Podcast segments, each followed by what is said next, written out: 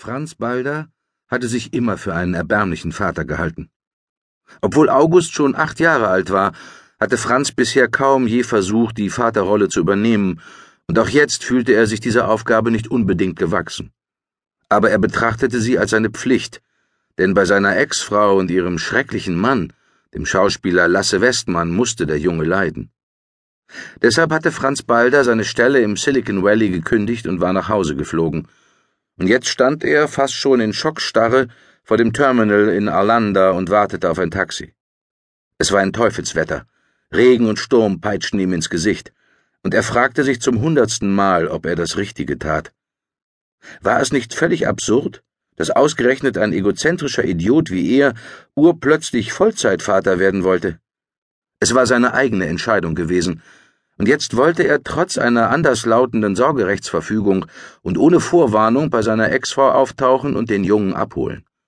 Bestimmt würde das einen Mordszirkus geben. Und sicher würde dieser verdammte Lasse Westmann auf ihn losgehen. Aber daran ließ sich nun mal nichts ändern. Er sprang in ein Taxi, dessen Fahrerin manisch Kaugummi kaute und mit ihm Smalltalk betreiben wollte. Doch das wäre ihr nicht einmal an einem seiner besseren Tage gelungen. Für Plaudereien hatte Franz Balder nicht viel übrig. Er saß auf der Rückbank und dachte an seinen Sohn und alles, was in letzter Zeit passiert war. August war nicht der einzige und nicht einmal der wichtigste Grund für seine Kündigung bei Solifon gewesen. Sein ganzes Leben befand sich derzeit im Umbruch, und für einen Moment fragte er sich, ob er all das wirklich würde bewältigen können. In der Torsgatan angekommen, zahlte er das Taxi nahm sein Gepäck und stellte es direkt hinter dem Hauseingang ab. Lediglich den leeren Koffer mit der aufgedruckten bunten Weltkarte, den er am San Francisco International Airport gekauft hatte, nahm er mit, als er die Treppe hinaufstieg. Dann stand er atemlos vor ihrer Wohnungstür, schloss die Augen und malte sich Schreckensszenarien mit Wutausbrüchen und Wahnsinn aus. Im Grunde, dachte er, kann man es ihnen nicht einmal verübeln. Niemand taucht einfach unangemeldet auf und reißt ein Kind aus seiner vertrauten Umgebung, schon gar nicht ein Vater, dessen einziges Engagement bislang in regelmäßigen Überweisungen bestanden hat. Aber dies war eine Notsituation, so schätzte er es jedenfalls ein, und deshalb richtete er sich gerade auf und klingelte, so gern er auch auf dem Absatz kehrt gemacht hätte. Zunächst reagierte niemand. Dann flog plötzlich die Tür auf, und vor ihm stand Lasse Westmann mit seinen eindringlichen blauen Augen, seinem bulligen Oberkörper und seinen riesigen Pranken, die wie dafür geschaffen schienen, anderen Menschen Schmerzen zuzufügen, und deren wegen er in Filmen oft den Bösewicht mimen durfte, wenngleich er in keiner seiner Rollen auch nur annähernd so böse war wie im echten Leben. Davon war Franz Balder überzeugt. Du lieber Himmel, rief Lasse Westmann, wenn das mal keine Überraschung ist. Das Genie höchstpersönlich gibt sich die Ehre. Ich bin hier, um August abzuholen, sagte Franz Balder. Wie bitte? Ich habe vor, ihn mitzunehmen, Lars. Du machst Witze. Ich habe es noch nie so ernst gemeint wie jetzt, konterte er, und im selben Moment trat seine Ex-Frau Hanna im Hintergrund aus einem Zimmer. Sie war zwar nicht mehr ganz so schön wie früher, dazu hatte sie zu viel Tragisches erlebt und vermutlich auch zu viel geraucht und getrunken. Dennoch brandeten bei ihrem Anblick unversehens Gefühle in ihm auf, besonders als er ein blaues Mal an ihrem Hals entdeckte und sie ihn offenbar trotz allem willkommen heißen wollte. Aber sie kam nicht mal dazu, den Mund aufzumachen. Und warum solltest du dich plötzlich um ihn scheren? fragte Lasse Westmann. Weil es jetzt reicht. August braucht Geborgenheit. Und die willst ausgerechnet du ihm geben, Daniel Düsentrieb? Wann hast du denn zuletzt was anderes gemacht, als in einen Computerbildschirm zu glotzen? Ich habe mich verändert, sagte er und kam sich lächerlich vor, und zwar nicht nur, weil er selbst kein bisschen daran glaubte. Merkwürdigerweise kam jedoch kein Wutausbruch und keine Szene, sondern lediglich ein bitteres Lachen, gefolgt von den Worten Na, das ist doch wunderbar. Wie meinst du das? Ganz einfach, dass es längst Zeit wurde, oder, Hanna? Endlich zeigt der Herr geschäftig mal ein bisschen Verantwortungsgefühl. Bravo, bravo rief Lasse Westmann und applaudierte theatralisch, was Franz Balder im Nachhinein am meisten Angst machte, wie leicht sie August freigegeben hatten. Eigentlich hätte sie ihn ins Kreuzverhör nehmen, tausend Forderungen und Ermahnungen an ihn richten und besorgt sein müssen, Die regelmäßigen Abläufe des Jungen könnten durcheinander geraten. Stattdessen fragte sie nur Bist du dir sicher? Schaffst du das? Ich bin mir sicher, antwortete er, woraufhin sie in Augusts Zimmer ging, und da sah Franz seinen Sohn zum ersten Mal seit mehr als einem Jahr wieder und war beschämt. August war Autist.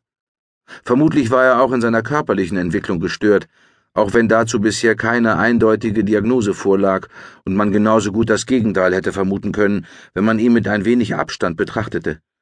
Mit seinen feinen, konzentrierten Gesichtszügen strahlte er eine fast majestätische Erhabenheit aus oder vermittelte zumindest den Eindruck, er hätte es nicht nötig, seiner Umgebung Beachtung zu schenken. Bei näherem Hinsehen war sein Blick jedoch wie von einem Schleier überzogen, und bisher hatte er noch kein einziges Wort gesprochen. Damit hatte sich keiner der Prognosen, die für den damals Zweijährigen gestellt worden waren, als zutreffend erwiesen. Die Ärzte hatten gemutmaßt, dass August vermutlich zu jener Minderheit autistischer Kinder gehörte, deren geistiges Leistungsvermögen nicht eingeschränkt war. Wenn er sich nur einer intensiven Verhaltenstherapie unterzöge, hätte er trotz allem recht gute Entwicklungschancen. Doch nichts war so gekommen, wie er hofft, und wenn er ehrlich mit sich war, hatte Franz Balder keine Ahnung, was aus all den unterstützenden Maßnahmen geworden war, von der Schulbildung des Jungen ganz zu schweigen. Franz hatte in seiner eigenen Welt gelebt, war schließlich in die USA gegangen und dort mit allem und jedem in Konflikt geraten. Er hatte sich wie ein Idiot verhalten. Aber jetzt würde er es wieder gut machen und sich um seinen Sohn bemühen, und dafür legte er sich anfangs auch mächtig ins Zeug. Er bat um Einsicht in Augusts Krankenakten und rief Spezialisten und Pädagogen an. Schnell war ihm klar, dass sein Geld nicht August zugute gekommen, sondern anderweitig versickert war, vermutlich in Lasse Westmanns ausschweifendem Leben und seinen Spielschulden. Offenbar hatte man den Jungen weitgehend sich selbst und seinen Zwängen überlassen, und vermutlich hatte er noch Schlimmeres über sich ergehen lassen müssen, denn auch aus diesem Grund war Franz nach Hause zurückgekehrt. Eine Psychologin hatte ihn angerufen und besorgniserregende blaue Flecken am Körper des Jungen erwähnt, die Franz inzwischen mit eigenen Augen gesehen hatte. Sie waren überall auf Augusts Armen und Beinen, dem Brustkorb und den Schultern verteilt. Hanna behauptete, der Junge hätte sie sich bei seinen Anfällen selbst zugefügt, indem er sich wie wild hin und her geworfen hatte, und tatsächlich erlebte Franz Balder einen solchen Anfall schon am zweiten Tag mit August und war schockiert. Trotzdem ließen sich die blauen Flecken nicht allein damit erklären. Er hatte den Verdacht, dass August misshandelt worden war und zog einen Allgemeinmediziner und einen ehemaligen Polizisten aus seinem Bekanntenkreis zu Rate, und obwohl sie seine Vermutung nicht mit Sicherheit bestätigen konnten, wurde er immer aufgebrachter und verfasste eine Reihe von Eingaben und Anzeigen. Über all dem hätte er den Jungen beinahe vergessen. Es war tatsächlich leicht, ihn zu vergessen. Meistens saß August auf dem Boden seines Zimmers mit Meerblick, das Franz in seiner Villa in Salzschöbaden für ihn eingerichtet hatte, und legte Puzzles. Seine hoffnungslos komplizierten Puzzles mit zig hundert Teilen, die er virtuos zusammenfügte, nur um sie im nächsten Moment wieder durcheinander zu wirbeln und von vorn anzufangen. Franz ließ August dort in seiner Einsamkeit allein und ging auch nur selten mit ihm raus, nicht einmal in den Garten.